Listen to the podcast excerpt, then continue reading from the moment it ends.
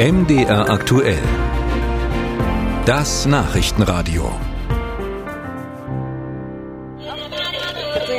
Die singenden Comicfigurpuppen sind ganz besonders beliebt bei Kindern, sagt Zhou Ziyan.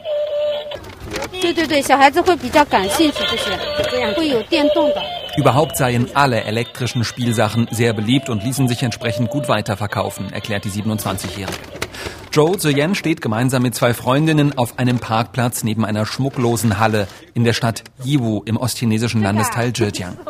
Yiwu ist eines der wichtigsten Handels- und Umschlagplätze für Alltagsgüter in China.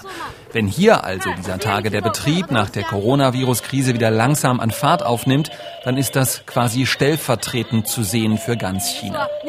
Die Halle, vor der Zhou Ziyan und ihre Freundinnen stehen, ist ein Großhandelsgebäude mit tausenden kleinen Geschäften, unter anderem von Spielwarengroßhändlern. Zhou hat den gesamten Kofferraum ihres Autos vollgepackt mit den blau-gelben Plastikfiguren. Wir wollen die Puppen für 30 oder 40 Yuan verkaufen. Einkaufspreis etwa 20 Yuan. Zhou Ziyan und ihre beiden Freundinnen kaufen die Spielsachen auf dem Großmarkt, um sie in der eine Stunde entfernten Großstadt Hangzhou teurer weiter zu verkaufen. An Passanten und Inlandstouristen, wie sie erzählen.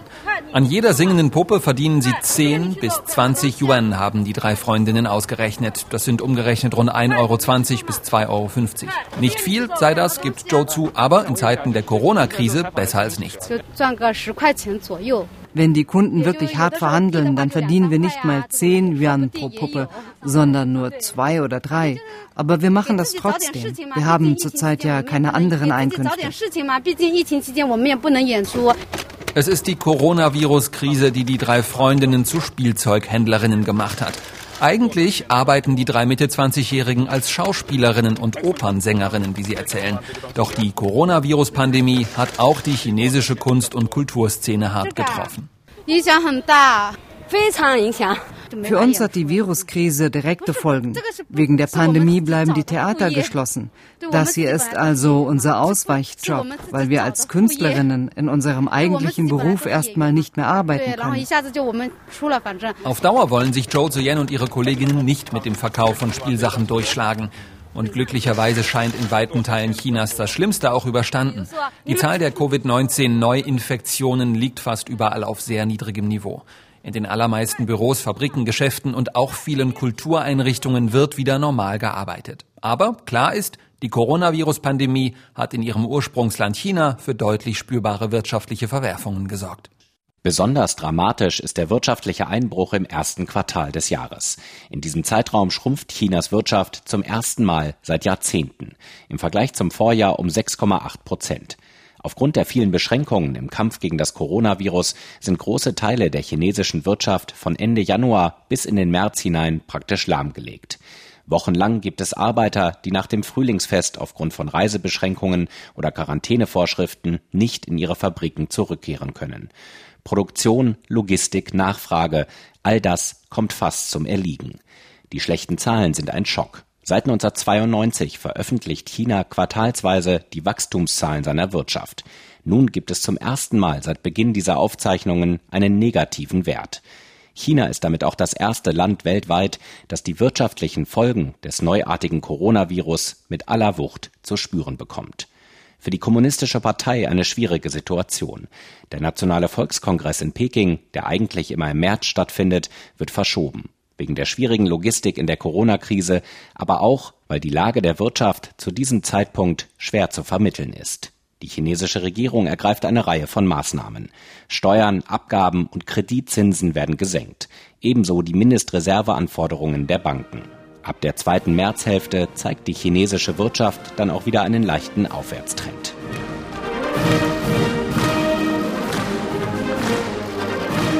Ende Mai nutzt Ministerpräsident Li Keqiang den Nationalen Volkskongress in Peking dann als Signal, dass wirtschaftlich wieder bessere Zeiten anbrechen. Wir sind davon überzeugt, dass wir unter der Führung des Zentralkomitees der Kommunistischen Partei mit Genosse Xi Jinping an der Spitze die derzeitigen Schwierigkeiten überwinden werden. Durch die gemeinsamen Anstrengungen aller Bürgerinnen und Bürger werden wir unser Ziel in diesem Jahr erreichen, eine wohlhabende Gesellschaft für alle zu schaffen.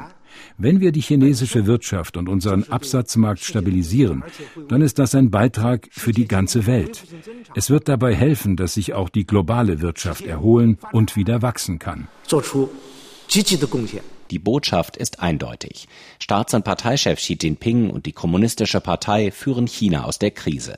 Das Narrativ: Erst hat China es im Gegensatz zu vielen westlichen Ländern geschafft, das Coronavirus im eigenen Land zu besiegen. Jetzt ist die oberste politische Aufgabe die Wiederbelebung der eigenen Wirtschaft.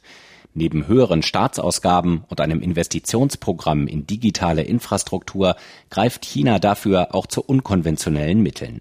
Es ist Regierungschef Li Keqiang höchstpersönlich, der auf dem Nationalen Volkskongress in Peking eine Lanze für den Straßenhandel bricht. Vor laufenden Fernsehkameras wirbt er für die informelle Ökonomie als wichtigen Wirtschaftsfaktor. Vor 2 Wochen habe ich erfahren, dass eine Stadt im Westen Chinas mehr als 36.000 Straßenstände neu zugelassen hat. Damit wurden quasi über Nacht rund 100.000 neue Jobs geschaffen. Diese Leute arbeiten hart und der chinesische Markt kann sich so besser erholen und wachsen. Mit der Stadt im Westen meint Chinas Regierungschef die 15-Millionen-Metropole Chengdu. Die Hauptstadt der Provinz Sichuan gilt als eines der wichtigsten Wirtschaftszentren Westchinas. Um die wirtschaftlichen Folgen der Corona-Krise abzufedern, hat man dort den Straßenhandel wiederentdeckt. Zur Feierabendzeit am frühen Abend strömen in Chengdu die Leute aus den U-Bahn-Ausgängen und spazieren zu ihren Wohnblocks.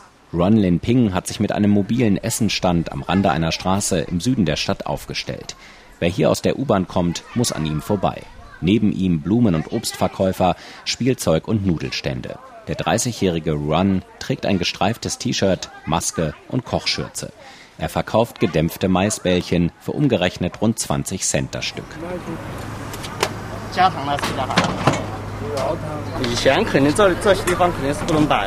Früher konnten wir unseren Straßenladen nur an Orten aufstellen, die abgelegen waren und nicht sehr belebt.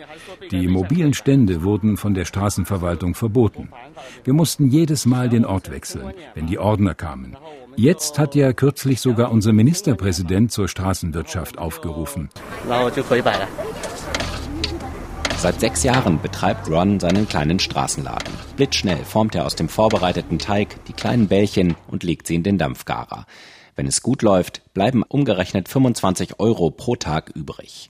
Straßenverkäufer Ren Linping ist verheiratet und hat 2 Kinder, 3 und 7 Jahre alt.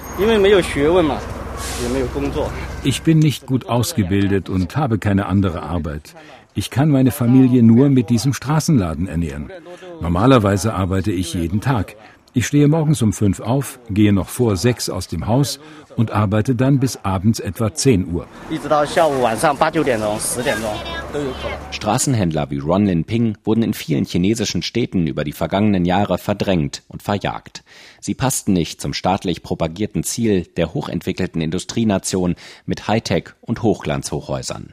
Jetzt, als Folge der Corona-Krise, haben einige Provinzen die informelle Ökonomie als Strategie wiederentdeckt, um Arbeitslosigkeit zu senken und die chinesische Wirtschaft wieder ans Laufen zu bringen.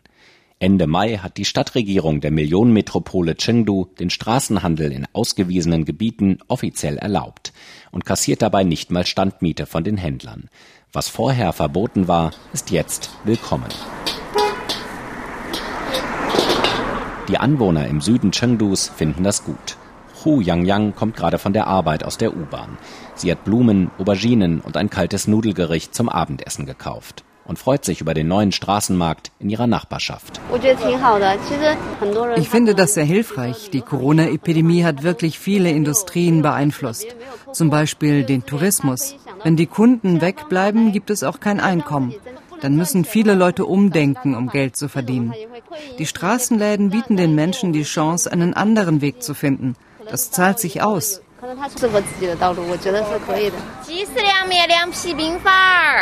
Nur wenige Meter weiter verkauft die 32-jährige Song Haixia einen in der Region typischen Nachtisch mit Nüssen, Rosinen und einer Art Wackelpudding. Song und ihre Freundin sind neu im Straßenhandel. Viele Fabriken und Firmen haben noch Probleme. Eigentlich wollte ich im März schon wieder arbeiten. Aber die Schule hatte wegen des Coronavirus noch nicht wieder geöffnet. Im Mai konnte ich immer noch nicht arbeiten. Jetzt unterstützt unsere Regierung die Straßenwirtschaft, zumindest dort, wo es keine Kaufhäuser gibt. Ohne die Unterstützung der Regierung hätten wir nie an so einen Straßenladen gedacht. In einigen chinesischen Städten ist ein regelrechter Hype entstanden. Der Straßenhandel als ein Mittel, um die wirtschaftliche Flaute nach Corona zu bekämpfen. Im Internet standen Bilder und Filmchen der neuen Straßenmärkte zeitweise hoch im Kurs. So hoch, dass schon wieder politischer Gegenwind kam. Das Staatsfernsehen CCTV kommentierte, dass diese Politik kein Patentrezept für alle Städte gleichermaßen sein könne. Auch Cai Qi, der mächtige Parteisekretär von Peking, der seit Jahren dabei ist, die Straßenverkäufer aus seiner Stadt zu vertreiben, äußerte sich kritisch. In der Kommunistischen Partei gibt es unterschiedliche Lager zum Thema Straßenhandel. Im Gegensatz zu Ministerpräsident Li Keqiang betrachten andere diese Politik als rückwärtsgewandt. Für Ren Linping, den Straßenhändler aus Chengdu mit den Maisbällchen, geht es dabei schlicht ums Überleben. Die Bedeutung dieser Politik ist für mich ganz einfach. Wir brauchen Geld, um uns zu ernähren. Das ist für uns am wichtigsten, das Essen und die Schule für unsere Kinder zu bezahlen. Alles andere ist sowieso viel zu weit weg. Auf dem Höhepunkt der Corona-Krise gab es in China Berechnungen, nach denen die Arbeitslosenquote zweistellig war. Manche Schätzungen gingen zwischenzeitlich von einer Arbeitslosigkeit von bis zu 20% aus. Über 100 Millionen Chinesen sollen ihre Jobs als Folge der wirtschaftlichen Krise nach Corona verloren haben. Die offizielle Arbeitslosenquote der chinesischen Regierung liegt derzeit bei knapp 6%. Allerdings sind darin Millionen Wanderarbeiter nicht erfasst, die rund ein Drittel der Erwerbspersonen in den Städten ausmachen. Die Förderung des Straßenhandels gilt dabei als eine Strategie, gerade auch diese Leute wieder in Arbeit zu bringen. Chinas Wirtschaft hat sich jedenfalls in den vergangenen Monaten ein Stück weit erholt. Laut offiziellen Zahlen geht es bergauf. 3,2% Wirtschaftswachstum im zweiten Quartal. Das vermeldete das Statistikamt in Peking Mitte Juli. Der Präsident der Europäischen Handelskammer in China, Jörg Wuttke, sieht diese Zahl trotzdem skeptisch. Da wird einfach jetzt viel produziert. Produzieren generiert Bruttosozialprodukt, aber wer kauft das dann? Die Produkte, die gehen auf die Weltmärkte und werden da sicherlich für viele Stress auslösen. Die berühmten chinesischen Überkapazitäten. Die Logistikprobleme aufgrund der Corona-Krise hat die chinesische Wirtschaft überwunden. Produktion und Warenverkehr funktionieren wieder. Die Arbeiter sind wieder in ihren Fabriken. Zumindest die, die ihren Job nicht verloren haben. Das Verhalten der chinesischen Konsumenten im Land bereitet Experten dagegen weiter Sorgen. Viele Chinesen bleiben vorsichtig und nehmen nur langsam ihre Lebens- und Kaufgewohnheiten wieder auf. Der Konsum, der in China fast 60% zum Wirtschaftswachstum beiträgt, stockt noch immer, sagt Kammerpräsident Wuttke. Die Nachfrage ist das große Problem. Und wenn China keine richtige Nachfrage hat, aber das produzierende Gewerbe wie ein Weltmeister auftritt, muss es doch irgendwo anders in der Welt abgenommen werden. Und ich bin sicher, dass da die Handelsfriktionen noch ansteigen werden. Man muss wirklich sehen, was das bei uns bewirkt. Ein komplettes Jahr mit einer schrumpfenden Wirtschaft verzeichnete China zuletzt 1976. Zum Ende der Kulturrevolution unter Staatsgründer und Revolutionsführer Mao Zedong. Viele Analysten setzen fürs zweite Halbjahr auf eine nachholende Entwicklung der chinesischen Wirtschaft. Ein Wirtschaftswachstum zwischen 1% und 3% für das laufende Jahr gilt deshalb für China weiter als realistisch. Was in China wirtschaftlich passiert, ist immer auch für Deutschland von großer Bedeutung. Denn die Volksrepublik ist der wichtigste Handelspartner der Bundesrepublik. Nach Zahlen des Statistischen Bundesamtes wurden zwischen den beiden Staaten vergangenes Jahr Waren im Wert von fast 206 Milliarden Euro gehandelt. Und es sind nicht nur die großen börsennotierten DAX-Konzerne, die in China seit Jahrzehnten sehr gute Geschäfte machen, sondern auch und vor allem mittelständische Firmen. So zum Beispiel das auf elektrische Heiztechnik spezialisierte südpfälzische Unternehmen David & Bader, kurz DBK. Die Firma produziert und verkauft in China unter anderem Wasserheizer für Autos. Unscheinbare Kästchen mit Anschlüssen für Wasser und Strom. Sie wiegen rund 1,5 Kilogramm und sind aus Metall. Genauer gesagt aus Edelstahl. Vertriebschef von DBK in China ist der 35-jährige Matthias Rübsam. Ja, hier habe ich unseren Hochwollwasserheizer. Was wir hier haben, ist unser Modell von BMW.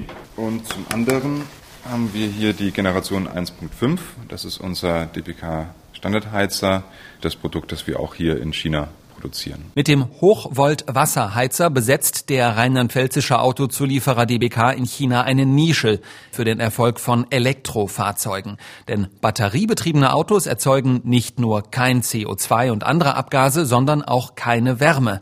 Im Winter ist das unpraktisch. Ohne einen Motor in einem Fahrzeug hat man keine Abwärme. Ohne Abwärme fehlt einem die Wärme für den Innenraum. Bei einem Elektrofahrzeug hat man dadurch die Notwendigkeit eines neuen Produktes. Das nennt sich in dem Fall Hochvoltwasserheizer. Die elektrischen Heizgeräte des südpfälzischen Mittelständlers sind unter anderem in Autos von BMW und Volkswagen verbaut. Auch chinesische Elektroautohersteller wie Xiaopeng sind Kunden von DBK. Das Unternehmen hat Glück gehabt, denn einerseits hat sich Chinas Automarkt deutlich schneller von der Coronavirus-Krise erholt als gedacht. Und andererseits bleibt die E-Mobilität das staatlich verordnete Zukunftssegment in China. Der Anteil der E-Autos an den neu verkauften Autos ging in der Volksrepublik zwar zuletzt spürbar zurück, weil aber die Staats- und Parteiführung die Hersteller dazu verpflichtet, künftig immer mehr Elektrofahrzeuge auf den Markt zu bringen, profitieren davon auch entsprechend spezialisierte Zulieferer. Nach Ansicht von DBK-Vertriebschef Matthias Rübsam aus Shanghai hat die Coronavirus-Krise diesen Trend in China nicht gestoppt, sondern nur kurz unterbrochen. Also in den letzten Monaten war das wirklich, wie gesagt, ein Röschenschlaf. Jetzt sieht man vermehrt wieder Ausschreibungen, Themen, Projekte werden vorangetrieben. Also es sind Fahrzeuge, die in den nächsten Jahren auf den Markt kommen werden. Also ich sehe da wieder die gleiche Aufbruchstimmung wie vor Corona. Zur Wahrheit gehört aber auch, von den in den vergangenen Jahren Dutzenden neu gegründeten Elektroauto-Start-ups in China haben viele die Corona-Krise nicht überlebt. Zuletzt in der Diskussion war der E-Auto-Hersteller Byton, gegründet von deutschen Automanagern. Ob und wie es mit Byton weitergeht, ist völlig offen. Dem Unternehmen geht das Geld aus. Wichtige Investoren sind abgesprungen. In den Medien wird bereits über eine Pleite von Byton spekuliert.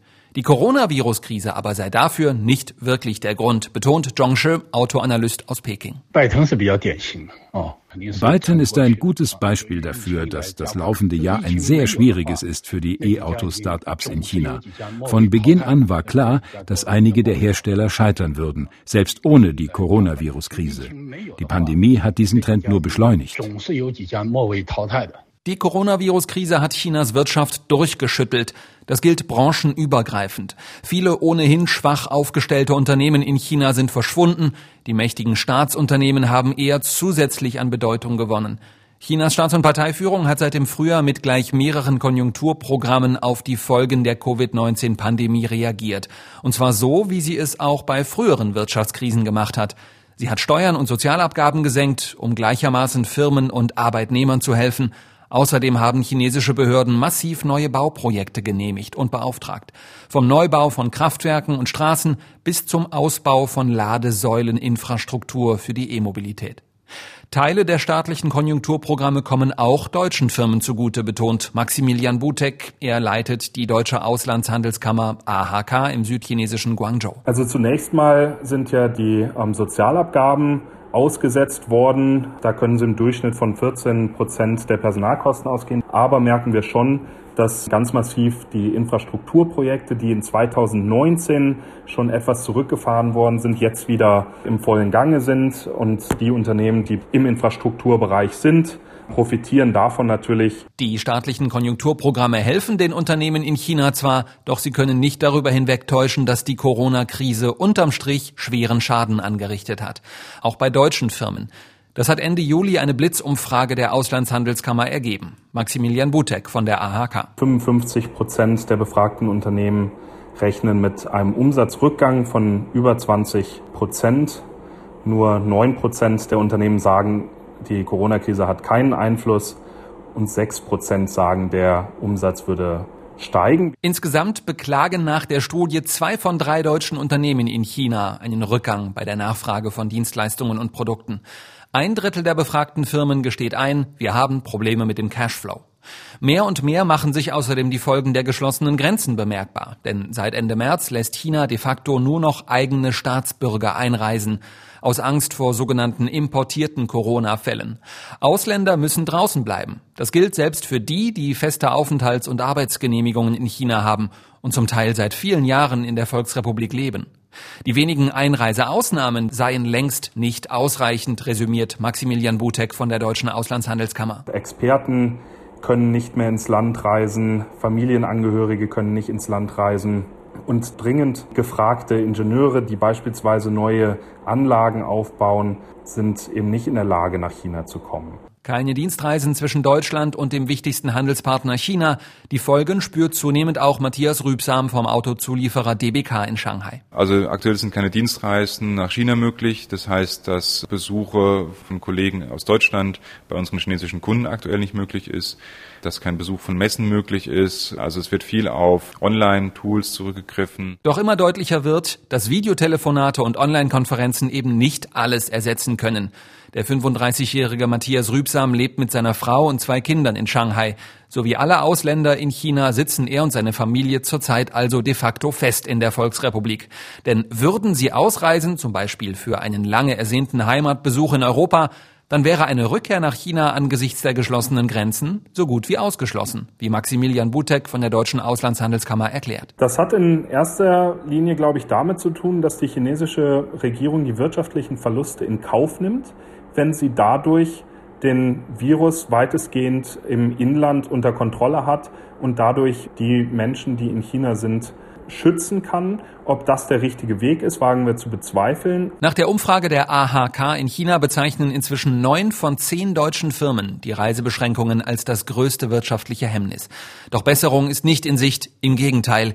Chinas Staats- und Parteiführung hat bisher offensichtlich kein gesteigertes Interesse daran, Menschen mit nicht chinesischem Pass wieder ins Land zu lassen. Das beklagt auch Jörg Wuttke von der Europäischen Handelskammer in China. China ist da knallhart, aber wir sagen, ohne die Leute, vor allem ohne die Lehrer und ohne die Familienangehörigen können unsere Top-Executives hier ihren Job nicht machen. Das ging jetzt mal 6 Monate, aber das geht jetzt nicht weitere 6 Monate. Da wird es sicherlich zu großen Problemen führen. Das ist für uns momentan ehrlich gesagt das größte Problem. Ich glaube, vor Weihnachten gibt es keine gute Lösung dafür.